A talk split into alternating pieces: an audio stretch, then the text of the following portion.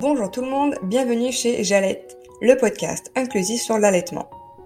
Vous vous demandez sûrement pourquoi votre enfant réclame encore à manger. Ce n'était pas il y a 20 minutes déjà que sa bouche était collée à votre sein? Et pourquoi est-ce qu'il se réveille autant la nuit pour téter? Pourquoi vos seins sont si rouges et douloureux? Pourquoi est-ce que d'un coup vous ne supportez plus qu'il vous touche? Pourquoi est-ce que le regard des gens peut être si blessant? Et pourquoi est-ce que vous devriez vous justifier d'allaiter ou non? Je pose toutes ces questions parce que moi aussi, il y a quelque temps, je m'en suis posé la plupart. L'allaitement nous fait passer par un tas d'émotions, agréables et désagréables. Et même si allaiter est l'une des choses les plus naturelles au monde, ce n'est pas pour autant facile. On peut être parfois perdu, démotivé, incomprise, voire même forcé. Allaiter ou non, d'ailleurs, c'est un choix personnel que personne ne devrait juger. À travers ce podcast, je pars donc à la rencontre des mères, des pères, pour vous faire part de leurs aventures lactées qu'elles aient duré quelques heures, quelques mois ou même des années. Mais je pars également à la rencontre de professionnels pour répondre à vos interrogations. J'espère que vous y trouverez des informations utiles, l'occasion de demander de l'aide, un moyen de se pardonner, l'envie d'essayer ou la force de se battre pour y arriver. Bienvenue dans le 29e épisode de Jalette. Aujourd'hui, dans le cadre du mois sur l'allaitement et le RGO, j'ai eu envie de vous proposer des alternatives afin de soigner vos bébés des alternatives naturelles, moins agressives, un peu plus saines. Je suis donc partie à la rencontre de deux personnes qui œuvrent au quotidien pour un mode de vie plus sain. Vous trouverez donc à mon micro Rebecca, maman qui, à force de recherche, de renseignements, de lecture, a su se former sur ces problématiques et qui maintenant aide sur le terrain d'autres parents dans une situation de bébé RGO ou polyallergique. Mais il y a également Nadia, naturopathe spécialisée dans l'accompagnement des parents et des enfants. Ensemble, on va aborder tout ce qui tourne autour du RGO et des polyallergies. D'où est-ce que cela vient? Pourquoi? Est-ce que c'est irréversible? Comment le soigner Etc. On va également se concentrer sur les mamans allaitantes et ce que cela inclut, mais aussi sur les laits maternisés et ce qu'il faut prendre en considération. Bref, un épisode riche en informations qui peut vous donner des pistes. Mais j'ai bien dit information. Il ne s'agit pas ici de consultation ni de conseils précis. Voyez cet épisode comme une aide, un support et si vous avez des questions qui restent en suspens ou si vous voulez approfondir cette voie, n'hésitez pas à aller consulter. Très belle écoute à vous. Alors bonjour Rebecca et bonjour Nadia et bienvenue bonjour. sur Bonjour, bonjour à toutes les deux. Bonjour à toutes les deux. Je vous remercie beaucoup d'avoir accepté l'invitation pour venir aborder euh, donc le sujet du RGO. Euh, qui est un sujet important pour moi et qui me tient à cœur pour l'avoir vécu avec mon fils. Et euh, j'ai voulu mener un peu cette interview en regard croisé euh, pour pouvoir apporter des visions complémentaires sur le sujet. parce que toi, donc Rebecca, tu es membre de l'association Atua, donc Allaitement tout un art. Oui, je suis lactédante. Tu es lactédante, voilà exactement. Tu es également sur le groupe Facebook Soigner son bébé RGO naturel. Oui, où je suis modératrice, oui. C'est ça. Et enfin, donc, tu es aussi co-créatrice euh, du compte euh, Sous l'étiquette, qu'on peut retrouver sur Instagram, euh, qui vient décrypter, analyser les produits du quotidien, si je ne me trompe pas. Oui, tout à fait. Et donc, toi, Nadia, donc naturopathe et autrice du livre Enfants en bonne santé toute l'année. C'est ça, exactement. Moi, je suis spécialisée dans l'accompagnement des, des, couples infertiles ou qui souhaitent concevoir en conscience, enfin préparer une conception, donc euh, faire de la détox et revitaliser avant de concevoir. J'accompagne les femmes enceintes pendant leur grossesse et en postpartum pour elles et pour leur bébé. Et puis après, j'accompagne les enfants pour qu'ils soient en bonne santé euh, bah, jusqu'à l'adolescence à peu près. Super, donc ouais, c'est vraiment le, cœur du sujet parce que le RGO, c'est une pathologie, euh, enfin pas, qui est grave, mais qui en tout cas touche très fortement l'enfant et puis bah, les parents à côté. Euh, donc c'est vraiment intéressant qu'on puisse avoir ce regard croisé sur euh, vos deux euh, vécus et vos deux formations, on va dire. Alors pour commencer et vraiment parler du RGO, parce que c'est vrai que je vais le préciser, on va parler du RGO, mais également en déviant sur les polyallergies, parce que souvent ça en fait partie. Mais pour commencer, est-ce qu'on pourrait peut-être redécrire ce qu'est un RGO, donc un reflux gastro-œsophagien alors, pas forcément en rentrant dans les euh, détails euh, techniques et symptomatiques, mais expliquer ce qu'est un RGO euh, de votre point de vue. Oui, je te laisse commencer, Rebecca, ou? Comme tu veux. Alors, souvent, ça se manifeste par des bébés qui sont douloureux, Quand le renvoi, il peut être interne ou externe, en fait. Mmh Quand il est externe, c'est beaucoup plus facile à, à diagnostiquer, on va dire. Ça peut être un simple reflux et pas très inquiétant, ou alors un reflux qui va devenir pathologique quand il va vraiment euh, être récurrent euh, et que le bébé va vraiment être malade. Parce que beaucoup de bébés ont des reflux et c'est pas forcément problématique. Et souvent, les reflux internes, on, va les entendre. On va entendre le bébé qui, a quelque chose qui remonte et on va pas forcément le voir. Ça sera pas forcément visuel. On va voir que le bébé, il, est, souffrant, douloureux. On va entendre des bruits bizarres. Il va mâchouiller. Ça, on va le voir de différentes manières. Tous les bébés vont pas le manifester de la même manière. Oui, tout dépend du moment du reflux, c'est-à-dire que si c'est un reflux euh, euh, assez immédiat euh, parce qu'il y a eu un trop plein ou parce que le clapet voilà n'a pas fait son travail de, de, garder en fait euh, souvent le lait au début quand les bébés sont tout petits parce que c'est souvent là que c'est le, plus difficile pour les parents euh, et que ça remonte immédiatement. Là, il n'y a pas de souffrance dans la mesure où il n'y a pas de changement de pH de ce qui vient de descendre dans l'estomac et qui remonte tout de suite par l'œsophage. En revanche, s'il y a eu un début de digestion et que du coup l'acide chlorhydrique de l'estomac a commencé à agir et que ça remonte après, euh, là, ça peut créer une inflammation et donc de la souffrance. Il y a vraiment une différence entre les deux. Et du coup, Nadia, est-ce que euh, quand on a un enfant RGO, c'est possible de venir voir une naturopathe et pour quelles raisons en fait?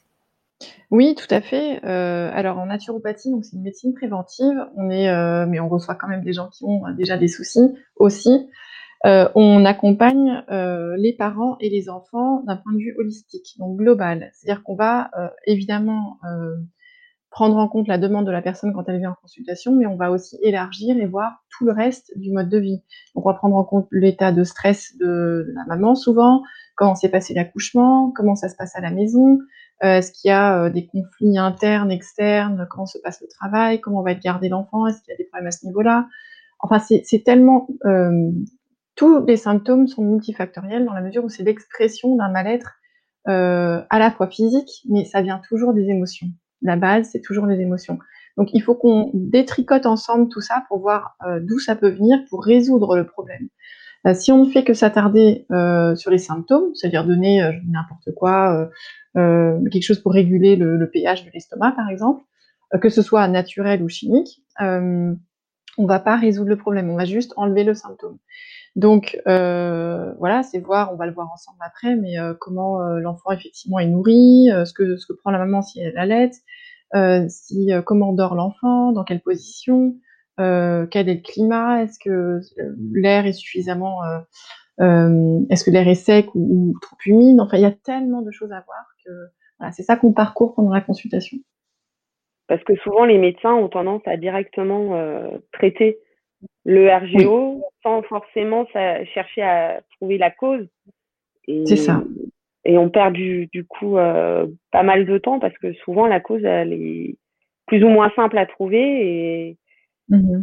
plus ou moins facile à, à solutionner. Par exemple, euh, des fois c'est simplement euh, la vitamine D qui est mal tolérée qui va qui va entraîner un reflux ou des enfin des fois, c'est tout simple, il suffit juste de retirer quelque chose de l'alimentation du bébé.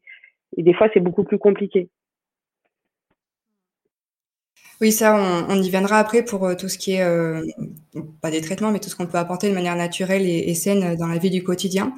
Euh, mais moi, j'avais une question aussi. Donc, vous parlez justement de la médecine traditionnelle qui va essayer de solutionner le problème sans vraiment savoir la cause réelle.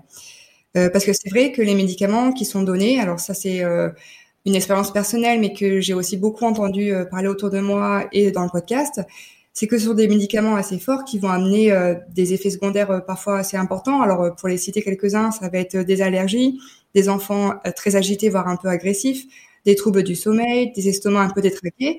Donc est-ce que malgré tout, il faut continuer le traitement? Est-ce qu'on essaye de l'adapter, d'y apporter des éléments plus naturels? Qu'est-ce qu'on peut faire pour ça?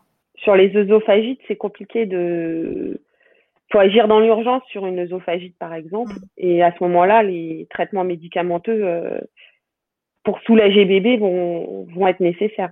Mais les IPP, enfin les inhibiteurs de pompe à protons, par exemple, ne doivent pas être pris sur du long terme. Normalement, c'est sur du court terme, trois quatre semaines pour traiter une œsophagite. Le souci, c'est que certains bébés se retrouvent à prendre pendant des mois et des mois des IPP et avec les problèmes que ça entraîne, euh, il y a aussi la constipation. Du coup, on se retrouve des fois avec des bébés qui sont euh, qui sont constipés, à qui on, auxquels on va donner du Forlax par exemple, qui va entraîner lui-même d'autres problèmes. Et des fois, c'est c'est une chaîne sans fin parce que on, on veut régler un problème et en, en solutionnant un problème, on va en apporter un autre. Donc du coup, c'est euh, et à la fin, on n'a même pas résolu le problème parce que il y a une cause à, à traiter par exemple c'est un RGO euh, d'origine allergique, on aura beau lui donner tous les traitements qu'on veut, à la fin on va juste poser un pansement sur une jambe de bois.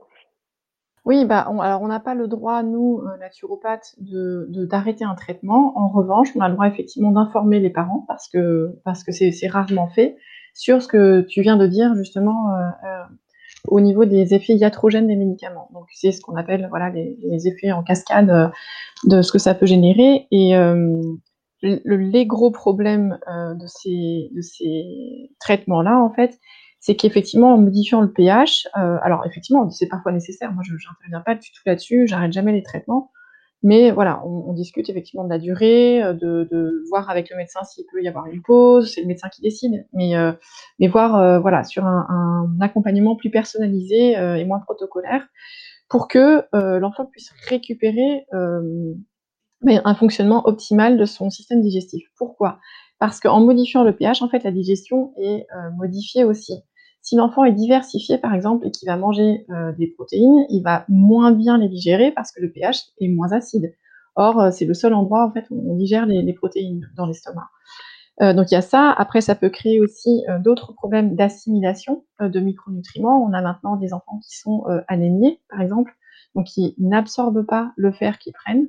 Et ça, c'est un autre gros problème. Et tout ça, c'est tout ça, c'est lié en fait. Donc, les effets euh, secondaires ou euh, liés à ça euh, sont pas minimes et sont vraiment à prendre en considération.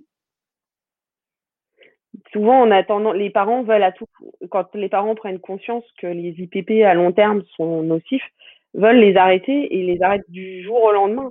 Sauf que ça s'arrête pas du jour au lendemain parce qu'après il va y avoir l'effet rebond et c'est vraiment un, sevrage très progressif qui doit se faire. Certains bébés, ça peut être beaucoup plus long que d'autres pour les sevrer euh, de ces médicaments-là. Parce que sinon, ça a même tendance à décupler. Le, fait d'arrêter, euh, c'est encore pire que ce que c'était avant. Et, du coup, qu'est-ce qu'on peut mettre en place euh, de manière naturelle pour essayer un peu de renforcer les défenses immunitaires? Qu'est-ce qu'on pourrait faire pour ces enfants-là? Alors ça dépend, il y a vraiment plein de cas différents, euh, mais on va dire que dans, dans tout ce qui est euh, facile, euh, enfin facilement facile à mettre en place plutôt, et, et facilement achetable et pratique, il y a les probiotiques qui font vraiment vraiment du bien aux enfants. Alors bah, des souches différentes en fonction de si l'enfant est né par césarienne, par voie basse, s'il a des problèmes ORL, s'il a des problèmes digestifs, etc. Enfin voilà, on peut vraiment euh, après faire du plus spécifique, mais déjà prendre un probiotique à large spectre.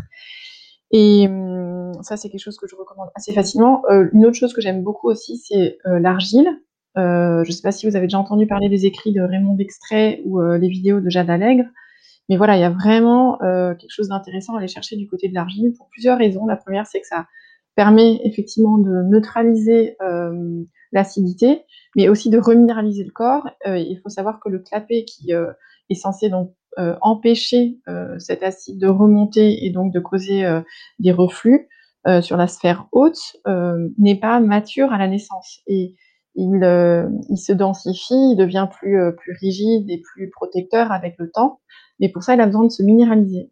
Et donc l'argile est intéressante euh, parce qu'elle vient en soutien euh, pour euh, permettre une maturation voilà correcte et, on va dire rapide. le bébé il n'est pas il pas mature quand il quand il sort quand il naît donc il a besoin d'un peu de temps encore pour se, se perfectionner. Est-ce que vous vous avez déjà pu voir euh, quelles sont en fait les causes des RGO Qu'est-ce qui fait qu'un enfant va être RGO Est-ce que c'est le plus souvent euh, l'immaturité du clapet? Est-ce que c'est une, intolérance aux protéines de lait de vache ou carrément des allergies? Qu'est-ce qui fait en fait euh, qu'un enfant peut être RGO de par vos expériences? On va dire que quasiment la moitié des cas qu'on a vus, c'était des RGO d'origine allergique. Une bonne part de ces RGO allergiques par rapport à une allergie à la protéine de lait de vache. Euh, après, ça peut être le maïs, ça peut être une intolérance au gluten.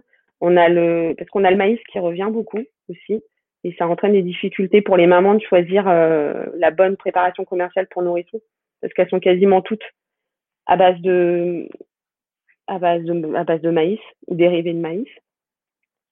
Trouver une, une préparation commerciale pour nourrissons qui soit sans protéines de lait de vache, finalement, c'est pas trop compliqué. Mais c'est après mmh tout ce qui est à côté dans la préparation commerciale pour nourrissons qui pose problème.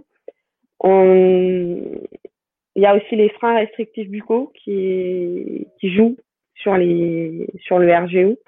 Alors, ça règle pas forcément tous les problèmes, mais parfois, euh, les mmh exercices ou euh, une frénectomie ou une frénotomie va pouvoir euh, soulager bébé aussi, parce que ça crée des tensions en, qui, en faisant raidir bébé va, va, lui, va le solliciter dans une certaine posture qui va, qui va entraîner du, du reflux en fait.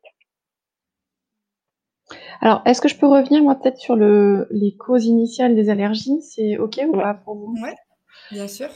En fait, euh, moi, je travaille beaucoup sur euh, donc la préconception. C'est quelque chose qui me tient à cœur parce que la santé des enfants, pour moi, elle commence euh, avant même la conception. Donc, tout dépend de l'état de santé de la maman et du papa. et il y a un, un oligo-élément qui, qui, manque souvent, c'est le zinc, en fait, qui permet un bon développement des muqueuses à la fois digestives, justement. C'est ce qui nous intéresse principalement en naturopathie parce que c'est la base de, de, pas mal de développement de pathologies après si euh, l'intestin va bien, en gros, tout le monde va bien. Euh, et tous les organes vont bien, la peau va bien, etc. Et ça rentre aussi euh, dans le bien-être de la peau. Donc, quand il y a des problèmes dermatologiques, on travaille aussi avec le zinc.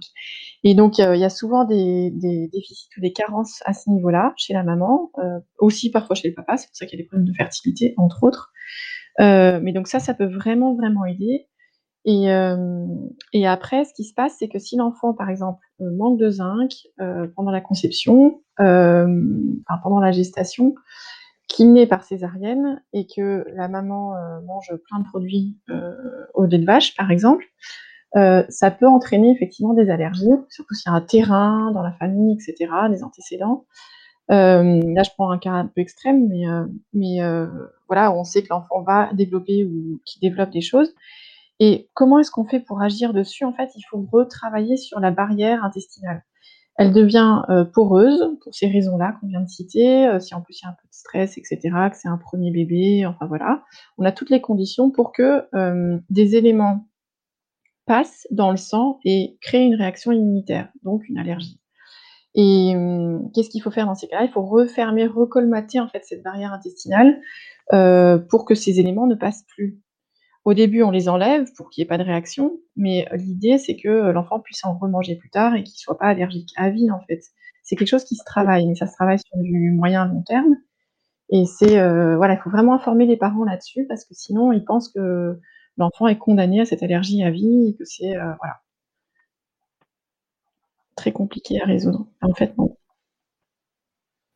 En fait, ça me fait penser à deux choses, ce que tu dis. Donc déjà, tu, tu, tu nous dis que euh, un enfant qui est polyallergique ou allergique euh, peut ne pas l'être toute sa vie, c'est ça? C'est possible de travailler dessus pour que ces allergies euh, diminuent, disparaissent? Oui, absolument. D'accord. On, on, peut en parler euh, peut-être brièvement. Comment ça se passe dans ces moments-là? Est-ce que c'est le corps qui va se modifier ou est-ce que ça va se faire sur plusieurs années? Comment ça se passe? Alors c'est pas forcément, euh, alors le temps, ça c'est très, euh, personnel, ça dépend des des enfants, ça dépend de leur vitalité, ça dépend de ce qu'ils mangent, ça dépend de, euh, combien le parent va être drastique sur ce qu'il va mettre en place ou pas, de de ses propres capacités à s'adapter aussi. Si la maman allait moi j'ai des mamans qui, qui sont sur des régimes alimentaires où elles ont quatre aliments par exemple, c'est très, très compliqué. Tout le monde n'est pas capable de s'astreindre à ça. donc ça peut prendre plus ou moins de temps en fonction de tout ça. Euh, mais euh, effectivement, donc plus on est euh, strict, plus ça va aller vite. Et en même temps, il faut que le psychisme suive et que ce soit fait dans des conditions qui soient quand même toujours un peu joyeuses et agréables et que ça se passe bien, quoi, que ce soit pas que médical. Et hum, après, oui, en fait, ce qui se passe, c'est que donc effectivement, quand ces éléments-là, quels qu'ils soient d'ailleurs, que ce soit du maïs qui passe, que ce soit des pollens allergiques extérieurs, que ce soit des, protéines de lait de vache, etc., qui passent dans le sang, il faut que ces éléments-là ne passent plus. Donc, il faut refaire cette barrière intestinale. Et une fois que ça s'est fait, ben, en fait, euh, ces éléments allergisants euh, vont rentrer par la bouche ou le nez et ressortir dans les selles ou les urines. Et il n'y aura plus de réaction immunitaire. En fait, c'est vraiment très simple euh, à comprendre et même à mettre en place. C'est juste que on est perturbé par euh, la culpabilité qui pèse sur les parents, par le stress environnant qui fait que ben voilà, on ne sait plus par quel bout commencer, que l'accompagnement il n'est quasi que symptomatique. Et, donc, on se retrouve dans des situations où on ne sait plus quoi faire, en fait. Mais euh, mais il y a plein, plein de solutions euh, naturelles ou, euh, ou même il y a des médecins qui font ça très bien en micronutrition, par exemple. Et, et l'autre chose qui m'interpelle dans ce que vous disiez, en fait, c'est que, alors c'est peut-être un ressenti personnel, mais en tout cas, j'ai l'impression qu'il y a de plus en plus de bébés RGO. Et c'est aussi quelque chose que ma sage-femme m'avait fait part. Ça fait dix ans qu'elle exerce et euh, ces dernières années, elle remarque qu'il y a vraiment dans ses patientes de plus en plus de bébés RGO. Est-ce que du coup c'est ça, ça s'explique par l'alimentation, euh, parce qu'on consomme au, quotidien, ou pas du tout? J'ai lu des études aussi euh, de la haute autorité de santé notamment qui disaient que certains médicaments que pouvait prendre la maman euh, pendant la grossesse pouvaient avoir un impact justement sur ça. Il faudrait que je retrouve le lien. Euh, il y a aussi tous les éléments extérieurs, tous les allergènes, parce que les allergènes vont aussi avoir un impact. Euh, les réactions, enfin, par exemple les produits ménagers ou les gels douche ou euh, tout, tout ce avec quoi, à quoi peut être, avec quoi peut être en contact l'enfant peut le faire réagir de plus, enfin, de différentes manières. La réaction allergique, elle peut se manifester de beaucoup de manières, et des fois, ça va juste exacerber la, le RGO, par exemple. Oui, en fait, il y a une distinction qu'on peut faire entre euh, euh, les éléments allergisants, on va dire naturels, naturellement présents dans l'air, dans euh, les maisons, etc., les poils de chien, machin, et puis les éléments, effectivement, comme tu dis, Rebecca, qui sont euh, euh, de synthèse. Et cela, le corps les reconnaît moins bien, il réagit plus fortement parce qu'ils sont euh, ils sont artificiels et on n'a pas dans notre patrimoine euh, génétique, on n'a pas hérité de, de, défense par rapport à ça. Donc c'est vrai que c'est, euh, on en a de plus en plus et le monde dans lequel on vit est quand même de plus en plus euh, euh chimique entre guillemets. Et les bébés, bah c'est, oui, c'est, des, comme ils ont une forte vitalité, ils vont réagir assez fortement. On a vu des enfants réagir, avoir des, des reflux plus prononcés qui était stabilisé mais qui est plus prononcé après la prise de certains antibiotiques ou par rapport à, ou après une vaccination par exemple où le corps va réagir à un élément nouveau auquel il n'est pas habitué et ça va faire flamber le, le, RGO. Il y a les poussées dentaires aussi qui ont tendance à faire décupler les, les RGO. Il y a beaucoup de facteurs en fait qui peuvent euh, entrer euh, dans tout ça. Et par rapport aux allergies, c'est compliqué parce que des fois, les mamans, les mamans allaitantes, j'y pense justement, elles sont, elles, elles vont penser bien faire en mangeant de tout. Et c'est ce qu'il faut de toute façon parce que aucun aliment n'est interdit quand on allait. Mais quand tout d'un coup, elles vont découvrir que, ah mince, j'ai mangé quelque chose et je sais pas ce que c'est. Et c'est compliqué aussi parce que des fois, euh, si elle, il va s'agir d'un d'un additif dans un, dans un aliment qu'elle aura, dans quelque chose qu'elle aura mangé, qui n'aura pas forcément fait réagir d'autres enfants et qui, pouf, tout d'un coup, celui-là va réagir. Oui, et dans ce que vous disiez par rapport, je rebondis juste sur les antibiotiques et la vaccination, ça c'est des éléments euh, extérieurs, effectivement, les poussées dentaires, ça c'est euh, le bébé est programmé pour gérer ça, mais euh, tout ce qui est extérieur et surtout qui va venir, notamment les antibiotiques, certes attaquer les mauvaises bactéries, mais aussi les bonnes, donc ça détraque non seulement la flore intestinale qui est quand même le siège de 80% du système immunitaire du bébé, mais en plus ça amenuise les défenses. Donc le bébé, après, il a moins la capacité de faire face à euh, euh, bah, une prise alimentaire différente, etc., etc. Donc ça prend du temps de reconstruire ça. D'où l'intérêt d'apporter des probiotiques dans ces cas-là. Donc la maman, elle est, elle soit enrichie aussi pour que son lait soit plus, voilà, plus équilibré. Alors, on va hum, parler un peu plus des cas des mamans qui allaitent. Euh, de manière générale, avant même de parler de RGO ou de polyallergie, qu'est-ce que la maman peut, euh, pourrait éviter de consommer pour euh, ne pas trop attaquer l'intestin encore fragile de son enfant Ça va vraiment être propre à chaque à chaque bébé en fait. Il y a des choses qui reviennent plus facilement. il y a des, des choses qui reviennent plus souvent, par exemple les agrumes, les choux. Mais c'est pas tous les bébés. C'est si la maman constate que le bébé il commence à, à pas supporter quelque chose ou est malade euh, par rapport à certains aliments que la maman leur a mangé. Ce qui peut être intéressant, c'est de tenir un journal alimentaire pour voir ce qui a pu. Euh, et euh, des fois, c'est au bout de 3-4 mois, le système digestif va avoir acquis une certaine maturité qui fait que la maman va pouvoir à nouveau manger ces, aliments-là sans aucun problème en soi, sur le papier, la maman n'a aucun interdit alimentaire euh, en, allaitement. Mais après, c'est une adaptation au bébé euh, qui va se faire. Souvent, ce qui revient aussi, c'est les quand la maman va consommer beaucoup de produits laitiers, ou le bébé il va avoir euh, des coliques, c'est souvent ce qui revient.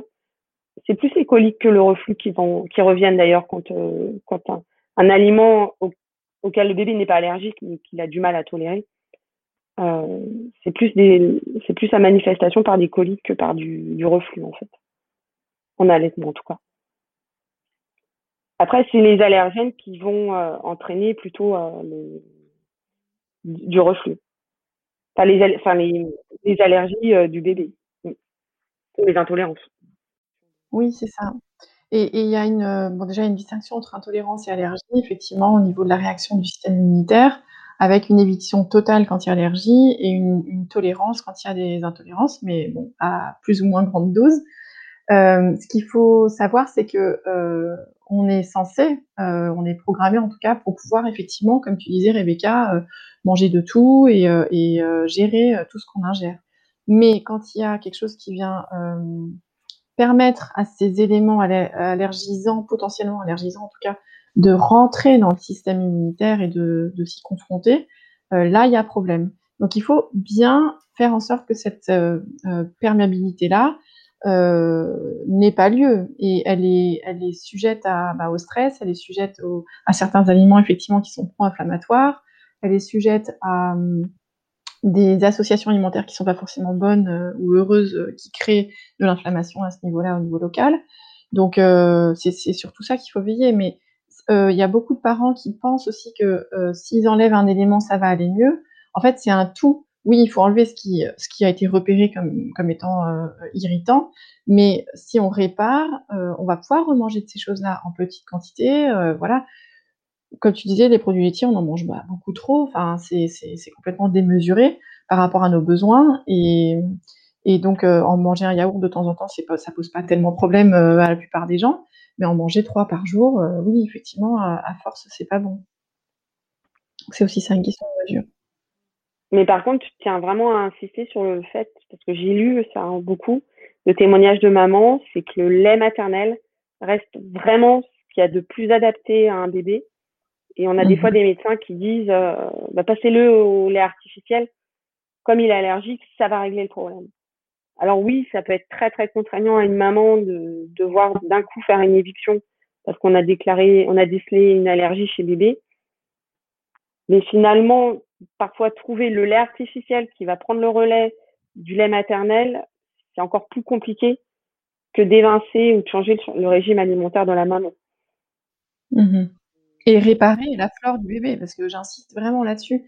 C'est important que le bébé dispose des éléments euh, nécessaires pour reconstituer une flore qui, lui permette d'être capable de, prendre le lait de sa maman, même si elle mange des, choses qui sont potentiellement allergisantes. Parce que le, lait maternel est, vraiment ce qu'il y a de plus adapté au bébé. Et on a, alors que le lait artificiel, il va apparaître tout de suite pour le système digestif comme une, comme une agression. on va dire, parce que c'est plein de il y a énormément de choses dans du lait artificiel euh, qui sont pas forcément euh, les meilleures. Ensuite, il y a aussi le choix de l'eau, parce que choisir le bon, la bonne préparation commerciale pour nourrisson, c'est bien. Mais une fois, il faut aussi trouver la bonne eau.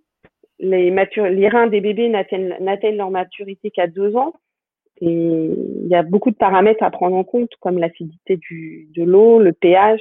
Du coup, euh, le calcium, le magnésium, enfin tous les éléments qui sont dans l'eau sont à prendre en compte pour. Euh, et finalement, l'allaitement, ça reste quand même beaucoup plus simple, surtout qu'il a des vertus cicatrisantes, le lait maternel.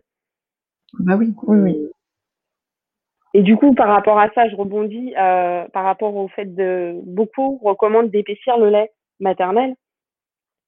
Et le problème, c'est que ça, ça, ça, ça, fait perdre ses vertus cicatrisantes au lait maternel du coup, vaut mieux donner le lait maternel. Euh, vraiment.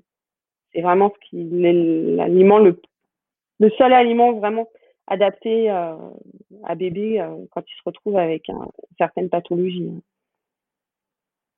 Et, justement, dans le cas de la maman qui allait et qui est confrontée à un enfant donc polyallergique, euh, comment ça se passe? Tout à l'heure, tu parlais de journal de bord pour noter, mais est-ce qu'il faut arrêter toutes les allergies décelées d'un coup? Ou est-ce que c'est ça se fait au fur et à mesure pour savoir laquelle est la plus importante? Comment ça se passe? Alors, en général, la maman, euh, en tenant son journal alimentaire, elle se rend compte des choses qui... Elle se rend assez vite compte des choses qui, posent problème. Donc, du coup, elle va, naturellement euh, les... évincer. Mais c'est important qu'elle se fasse accompagner euh, dans, dans ces évictions parce que ça peut avoir des conséquences après euh, pour la réintroduction. Et enfin, faut, pas être toute seule dans son parcours par rapport à ça en fait.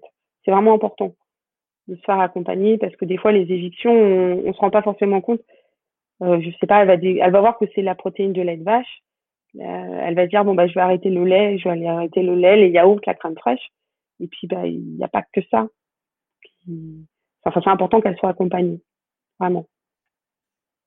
Et toi, comment ça se passe, euh, Nadia, dans ces moments-là, quand euh, tu as une maman confrontée à du polyallergie et qui allait Qu'est-ce que tu lui conseilles Alors, j'explique d'abord comment ça se passe, parce qu'en fait, elles sont souvent désemparées, elles, sont dans un état de panique, donc déjà, faut rassurer la maman. Euh, il faut pas, voilà, faut qu'elle soit dans un, un confort euh, personnel déjà pour pouvoir rassurer l'enfant après. Euh, ça, ça joue énormément parce que ça peut aussi du coup influer sur des, futurs troubles du comportement alimentaire si euh, il y a eu euh, un focus trop grand là-dessus. C'est-à-dire que le bébé, oui, il a besoin de, boire, de manger, etc. en fonction de son âge. Il n'y a pas que ça. On lui apporte aussi autre chose. Il y a aussi un, gros travail à faire sur la culpabilité. Donc ça, on peut travailler avec les fleurs de bac, par exemple. Pour qu'elle ne se sente pas responsable de ce qui se passe non plus. On essaye voilà de, remettre les choses à plat et de prendre du recul et après d'expliquer que, que l'enfant soit intolérant, allergique à deux aliments ou à dix, le principe de base est le même. Il faut réparer. Et donc, on va entamer un travail de, reconstruction, de réparation et d'accompagnement dans ce sens-là, euh, pour que le bébé puisse retrouver un état de fonctionnement optimal et normal, quoi et, sortir de ça parce que souvent elles se disent aussi bah, c'est à vie en fait elles elles n'en voient pas le bout et euh, leur, leur mettre ce cadre de temps là même si on peut pas dire dans six mois ça ira mieux dans un an ce sera fini juste leur dire bah, en fait vous allez aller vers du mieux et vous allez voir un jour ce sera fini surtout que le bébé en plus en grandissant va aussi naturellement développer de plus en plus de, de force et de défense euh... Et euh, on entend aussi beaucoup passer les termes PLV ou PLV croisé. De quoi il s'agit exactement? Parce que souvent, quand on pense PLV croisé, on se dit qu'on c'est toutes les allergies en fait. Euh, mais il y a une subtilité apparemment. Est-ce que ça, c'est quelque chose que vous pouvez m'expliquer et expliquer aux auditeurs? Alors, les protéines de, enfin, les PLV, c'est les protéines de lait de vache. Donc, hum, tout ce qui va être à base de lait de vache. Euh, les croisés, ça va être le, lait de chèvre, les produits de la chèvre, les produits de la brebis aussi par rapport aux protéines du lait qui vont se retrouver assez proches de celles euh, du, lait de vache. On va avoir aussi le soja, parfois, en croisé également. Alors souvent, ça surprend parce que c'est un végétal, mais ça reste une protéine. Euh, ça a des incidences. on peut être à PLV croisé brebis et chèvre et pas être croisé au soja, par exemple. Ou avoir un seuil de tolérance au soja assez, assez, assez élevé qui va permettre à la maman de malgré tout faire. Parce que le soja est un peu dans tout et n'est pas toujours bien bien indiqué au niveau alimentaire parce que des fois on va avoir dans, des aliments euh, lécithine mais ça ne sera pas forcément précisé si c'est de la lécithine de soja ou de la lécithine de tournesol. Alors que si c'est de la lécithine de soja, la maman, le bébé peut potentiellement y réagir. N'importe quelle personne allergique au PLV peut euh, se, retrouver avec une réaction allergique à, mais à force, on, on, le sait. Enfin, les personnes euh, allergiques aux protéines de lait de vache savent identifier euh, assez rapidement euh, tous ces petits sigles cachés. Euh, c'est les, les débuts en général de l'éviction mmh qui sont compliqués. Une fois qu'on a su repérer tout, ça se fait assez facilement. Mais c'est vrai que les mamans qui, qui étaient grosses consommatrices de produits laitiers, elles se retrouvent avec une grosse frustration au moment où on leur dit bah, votre enfant est sensible aux protéines de lait de vache, ça serait bien de faire attention, voire de les évincer, parce que des fois c'est juste un seuil de tolérance, il n'y a pas mmh forcément une allergie. Et il y a des mamans, elles disent mais moi je suis pas capable, je, je vais jamais y arriver avec tout ce que je mange. Et la rassurer, lui offrir des possibilités d'alternatives, euh, des pouvoirs échanger avec d'autres mamans aussi, c'est important pour parce que souvent les mamans elles se sentent seules au moment où elles découvrent ça.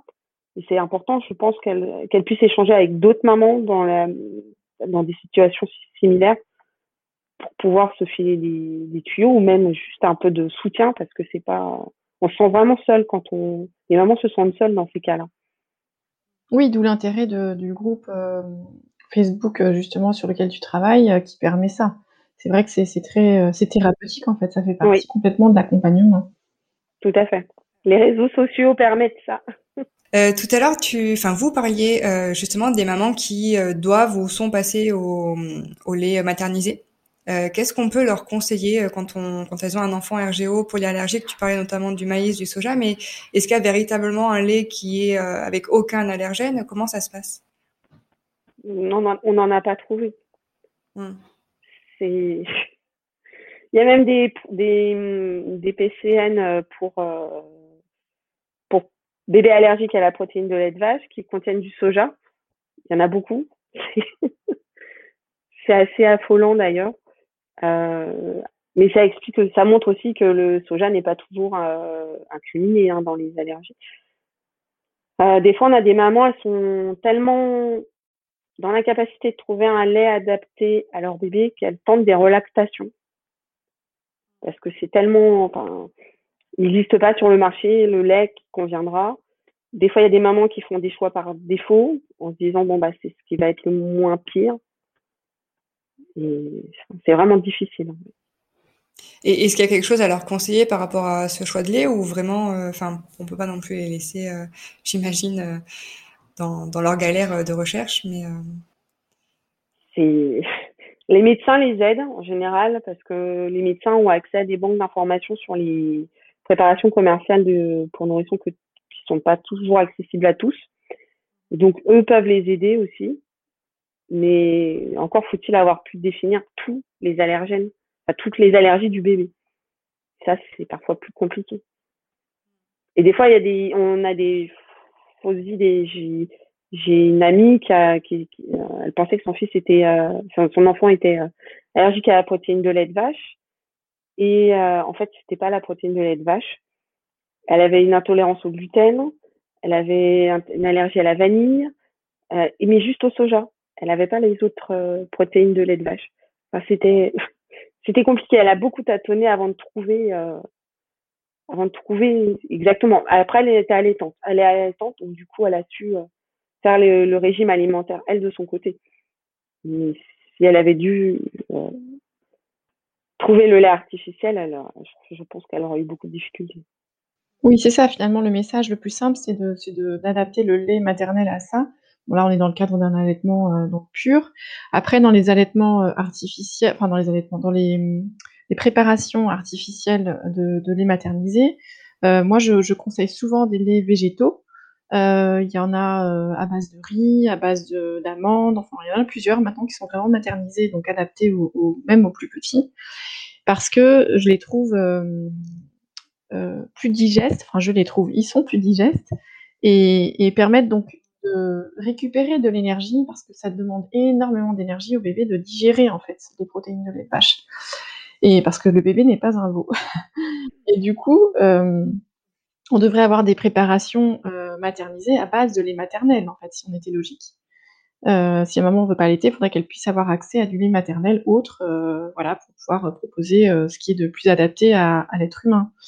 Malheureusement, on n'a pas ça, donc il y a des, préparations euh, végétales qui euh, permettent de, réduire donc cette énergie dépensée pour la digestion et donc d'avoir plus d'énergie pour autre chose, notamment réparer, euh, mieux voilà mieux supporter des agressions, etc., etc.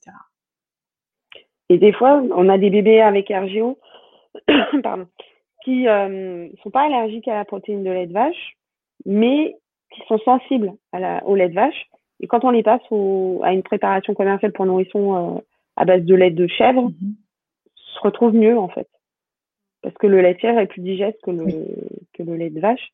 Il y a qu'à comparer la croissance d'un veau et d'un chevreau ça. pour s'en rendre compte. Mais euh, faut tester. C'est vrai que c'est très très. Euh, les gens ont, ont, vraiment gardé en tête que préparation commerciale pour nourrissons, c'est à base de lait de vache les préparations euh, végétales, c'est c'est pas encore très connu. et comme il y a eu des scandales par rapport aux laits végétaux, euh, il y avait un couple américain qui avait nourri, euh, ouais, qui avait nourri avec juste, mais du lait simple, ça. du jus végétal simple, euh, non enrichi ni rien. Pas maternisé, voilà. Du coup, il y a, ouais, c'était, ça a été beaucoup pointé du doigt. du coup, les parents ont un peu diabolisé les et les médecins aussi d'ailleurs euh, les, les laits, euh, les préparations pour euh, végétal en fait. C'est ça, c'est eu un amalgame et c'est vrai que c'est important de se faire accompagner, de ne pas faire ça tout seul, n'importe comment. Et c'est important aussi de se dire que quand on passe à, une, à un lait artificiel, il euh, faut pas baser son jugement sur deux ou trois jours.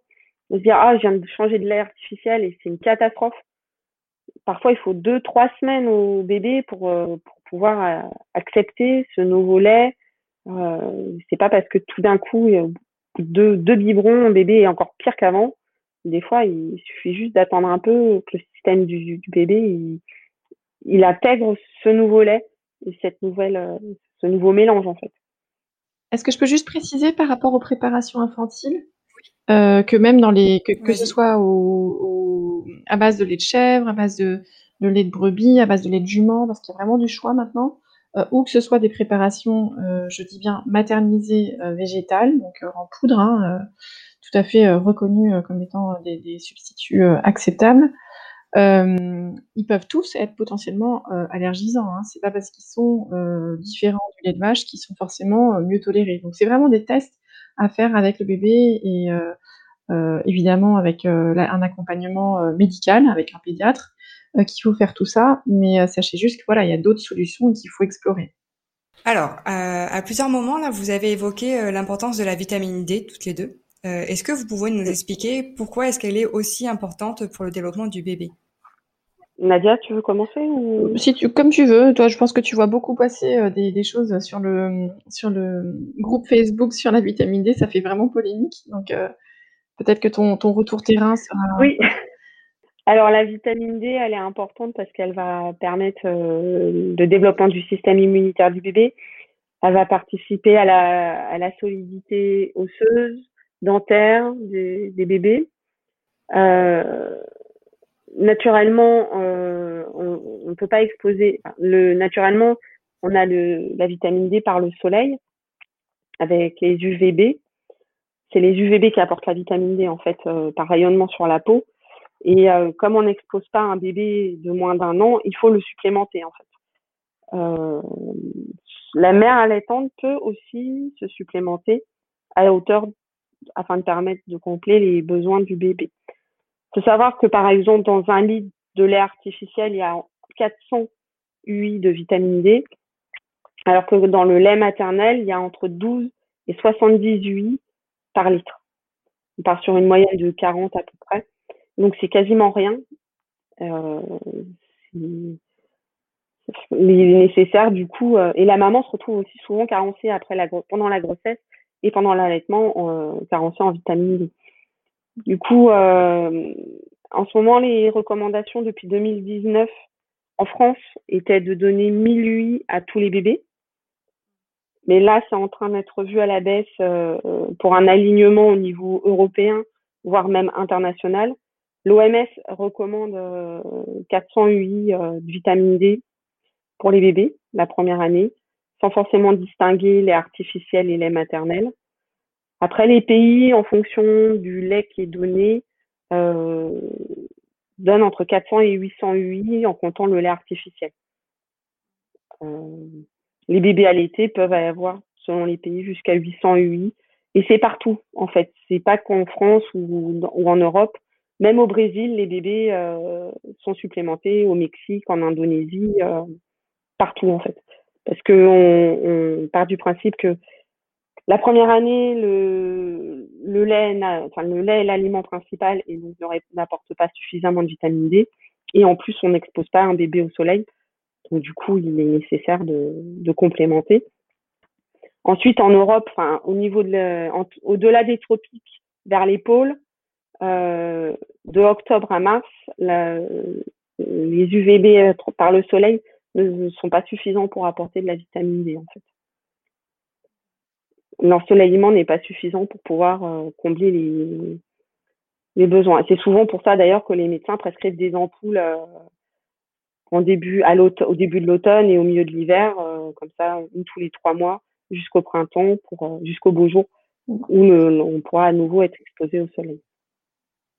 Alors c'est vrai qu'il Il existe des dizaines. Et... Oui, vas-y, vas-y. Je te laisse Il existe des dizaines et des dizaines de de référence de vitamine D. Hein, on peut limite faire du sur-mesure avec tout ce qui existe et pouvoir euh, répondre aux besoins des bébés euh, particuliers. Euh. Après, il y a, en France, on a un peu la volonté de donner des médicaments, les vitamines D dites médicaments, mais c'est très français parce que à l'étranger, les, les, recommandations de santé donnent assez de liberté aux, parents dans le choix de la vitamine D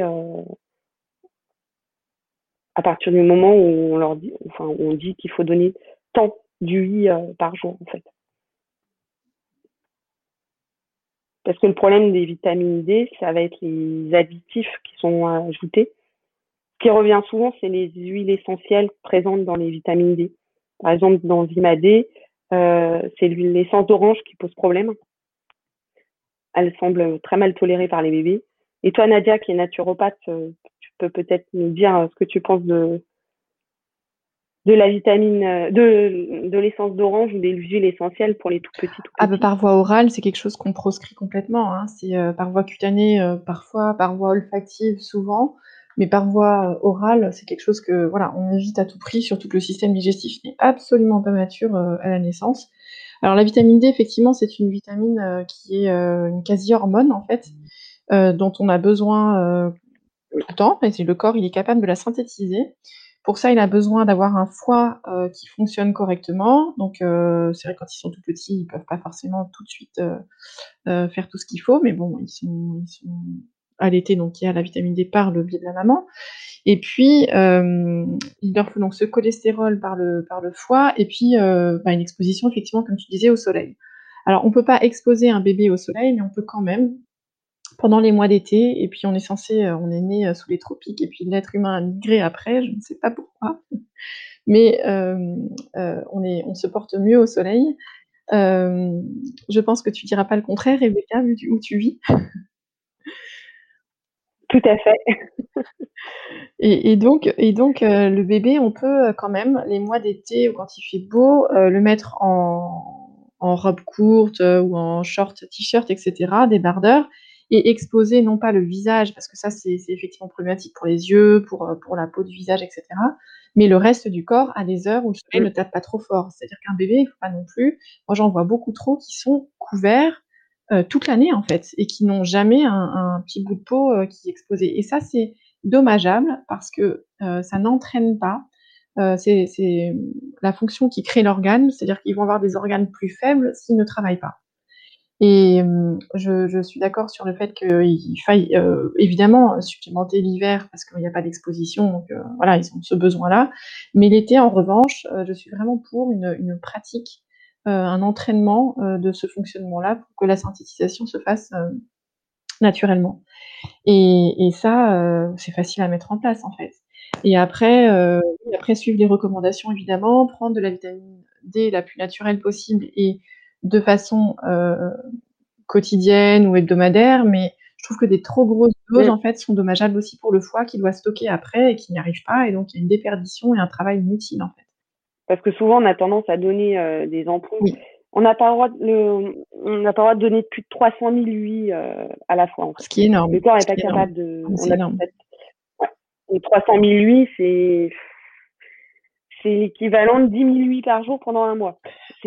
C'est monstrueux, ouais. Et on n'a pas le droit de prendre plus de 10 000 huiles par jour, en fait. Donc, du coup, c'est vraiment euh, énorme. Euh, vaut mieux prendre un peu tous les jours. Le corps assimilera beaucoup mieux. Ça. Après, il y a, y a, des gens qui, qui, ont, qui, ont, des difficultés à s'astreindre à prendre tous les jours leur goutte euh, de vitamine D. Euh, en Allemagne, ça se fait beaucoup de prendre 5 ou 6 000 huiles d'un coup pour la semaine, par exemple. Oui, c'est ça, exactement. Ça, c'est des pratiques que j'ai vues euh, dans pas mal de pays. Oui. Et ça marche bien. Les retours, euh, parce que le corps, euh, c'est, c'est pas trop, et c'est sur une fréquence assez courte. Donc, du coup, ça permet au corps de l'assimiler assez correctement. Et du coup, comment est-ce qu'on peut bien choisir sa vitamine D? Parce que Nadia, tu parlais des huiles essentielles, enfin même toi, Rebecca, qui sont à éviter, notamment chez les bébés. Mais comment est-ce qu'on choisit bien sa vitamine D pour son enfant? Pour moi, idéalement, alors il y a deux types de vitamine D. Il y a la vitamine D d'origine animale, mhm. qui va être issue de la graisse de la laine de mouton, la lanoline, et la vitamine D végétale. La vitamine D végétale, elle va être euh, issue du lichen, des algues, ou alors on a la vitamine D2 issue des, euh, des, champignons qu'on aura fait rayonner aux, UVB. Et du coup, ça va donner, euh, ça c'est des levures qu'on expose aux UVB mais c'est de moins en moins donné. On, va dire que sur toutes les références qui existent, euh, ça représente pas 10% actuellement des, références du marché. La vitamine D2. Il y a vraiment une préférence pour la vitamine D3. Personnellement, je préfère, euh, même surtout en cas de RGO, on a constaté que les vitamines D à base de lanoline étaient moins bien tolérées que les vitamines D à base de végétales. Donc, nous, on a tendance à recommander tout de suite de passer à une vitamine D végétale, parce que la, la lanoline, c'est un croisé de la laine, c'est très allergisant. Du coup, ça peut euh, poser problème. Après, il existe de très bonnes vitamines D animales, mais oui, à voir avec les bébés comment ils la supportent. Et notamment, euh, moi, je, je, me souviens, mes garçons, ils ont eu euh, de l'huile de foie de morue. Moi, je leur en donnais, euh, voilà, et c'était quelque chose de, de naturel. C'est ce qu'on donnait avant, en fait, avoir euh, d'avoir toutes ces vitamines, euh, on va dire industrielles, enfin à disposition en pharmacie ou en magasin bio. Donc, l'huile de foie de morue est très riche en vitamine D. Il y a également le beurre, un bon beurre cru pour des enfants qui sont pas intolérants euh, ou allergiques, euh, contient aussi de la vitamine D. Donc il y a d'autres modes aussi par l'alimentation qui permettent d'avoir un apport régulier. Et du coup, pour choisir sa vitamine D, moi, je recommande une vitamine D la plus simple possible, euh, contenant une huile végétale et de la vitamine D euh, végétale, idéalement. Euh, on a des souvent ce qui revient beaucoup, c'est les triglycérides à chaîne moyenne à base de coco. Et on a, j'ai vu pas mal de références où il y avait juste ça et de, de la vitamine D. Donc du coup, euh, pour moi, c'est optimal. À adapter aussi, parce qu'il y a certains bébés qui sont allergiques au coco, à adapter le choix de l'huile par rapport aux, aux, allergies du bébé. Parce que j'en ai vu avec de l'huile d'olive, de l'huile de colza, de tournesol, de d'argan. Enfin, il y avait vraiment, il existe vraiment énormément de possibilités. Alors du coup, par rapport à tout ce que vous venez de raconter euh, sur euh, un mode de vie sain, les polyallergies, le RGO, est-ce que euh, réellement on peut traiter un RGO uniquement par des, quelque chose de naturel ou de la naturopathie, ou est-ce qu'il va falloir quand même obligatoirement avoir un traitement mais à base de médicaments? Alors c'est très très difficile à dire parce que ça dépend vraiment des cas. Euh, je pense qu'il faut d'abord de toute façon avoir un diagnostic, donc il faut aller voir le pédiatre, il faut faire constater, il faut savoir de quoi il s'agit, il faut rassurer les parents et après euh, faire des tests. Alors effectivement, si au début le pédiatre estime que c'est nécessaire de prendre des IPP ou autre chose pour apaiser, il faut suivre les recommandations et puis après voir avec le pédiatre comment mettre en place un protocole plus personnel et dire est-ce qu'on peut faire une pause et tester autre chose? Euh, je parlais de, de l'argile, euh, il y a euh, l'aloe vera aussi qui peut vraiment venir apaiser. Il y a des tisanes aussi digestives qui sont superbes. Il y a, si l'enfant est diversifié, faire des, adapter les menus pour qu'ils soient moins irritants. Euh, voilà, euh, il y a la position, on n'en a pas parlé, mais la position du bébé aussi s'il est tout petit, euh, après l'allaitement ou au moment du coucher aussi, pour pouvoir le mettre dans une position où la gravité va agir dans son sens et permettre que le lait ne remonte pas, parce qu'il y a des parents qui couchent directement les enfants en fait après une tétée, et, ça, ça peut être, ça peut participer et entretenir les RGO. Donc il y a, y a c'est pas que je veuille pas donner une formule qui marche, mais, mais c'est, désolé de le dire, c'est du cas par cas. Après, on trouve des solutions et on sort de ça, c'est-à-dire qu'aucun enfant n'a de RGO à, à 10 ans. Enfin, je veux dire, c'est voilà, on en sort, mais euh, ça demande un peu de temps, un peu d'investigation, un peu de changement, et après voilà, on y arrive. Il faut donner du courage aux parents parce que c'est vrai. Moi, j'ai. Oui, Rebecca? Ah, ouais, je, dis, je disais, on a, j'ai des témoignages de parents euh, qui ont réussi à sortir euh, des traitements euh, oui. médicamenteux et, et à force de chercher la cause, de où il y a plus de, de RGO, à part des fois au moment des poussées dentaires, il y a une petite flambée, mais ça, ça se calme assez rapidement. On a, et c'est assez rassurant de voir ces parents-là, justement, qui, qui, viennent témoigner aussi pour dire oui. On en est sorti, ça a été dur, mais c'est important pour les autres parents aussi de, de voir que ben, il y a le bout du tunnel au bout d'un moment. Complètement, c'est positif et euh, tu as raison de, de, le préciser aussi Nadia. Hein, ça c'est l'interview qu'on a menée, c'est vraiment euh, des bases d'informations. Euh, faut aller consulter euh, et être suivi euh, si on veut avoir plus de détails. Tu as raison euh, de le préciser. Pour terminer, Nadia, parce que je sais que tu as écrit, j'en ai parlé au tout début, un, livre, notamment sur la santé des enfants. Est-ce que tu peux nous en parler brièvement? Oui, avec plaisir. Donc c'est un livre qui est sorti en 2019, qui s'appelle Enfants en bonne santé toute l'année et qui a été écrit pour euh, bah, les parents qui découvrent un peu la naturopathie et qui veulent apporter quelque chose de euh, un accompagnement euh, plus physiologique, plus naturel. En fait, la première partie du livre, elle est sur la posture du parent, donc sur comment expliquer à l'enfant ce qui lui arrive, donc s'il a de la fièvre ou s'il a de la diarrhée, etc., lui expliquer pourquoi il a ça, comment ça fonctionne dans son corps et le rassurer sur le fonctionnement en fait de son corps parce que le corps euh, sait toujours ce qu'il a à faire, il est, très bien fait, il est programmé pour euh, se rééquilibrer tout seul. Donc s'il fait par exemple une diarrhée, c'est qu'il y a quelque chose à évacuer. Euh, donc il ne faut pas chercher à tout prix à enlever ces symptômes-là, mais plutôt à accompagner l'enfant pour qu'il il, il, grandisse, euh, que son système immunitaire mature avec ses rencontres euh, de virus, plus, souvent des virus, et que son psychisme se renforce aussi en se disant ah bah tiens euh, je suis sortie de ça je suis fort en fait. J'y suis arrivée j'y suis arrivée quasi seule parce qu'il y a plein de choses que les enfants gèrent très bien tout seuls en fait. Ça ne veut pas dire qu'il ne faut pas aller chez le pédiatre. On y va on a un diagnostic et puis on accompagne l'enfant après dans ce qu'il a.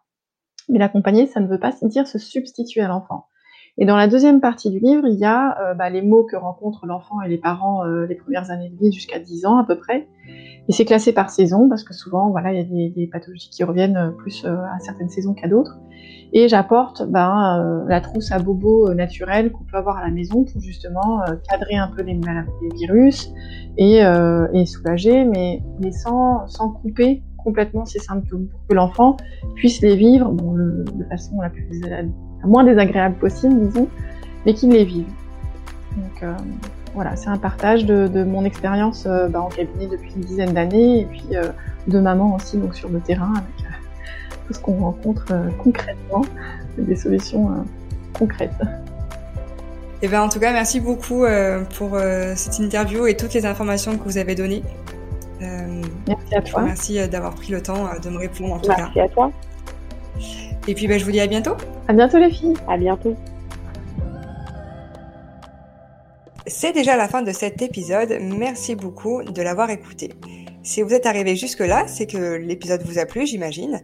Alors n'hésitez pas à en parler autour de vous, à le partager et à mettre 5 étoiles sur Apple Podcast pour m'aider à le faire connaître. Et moi je vous dis à très bientôt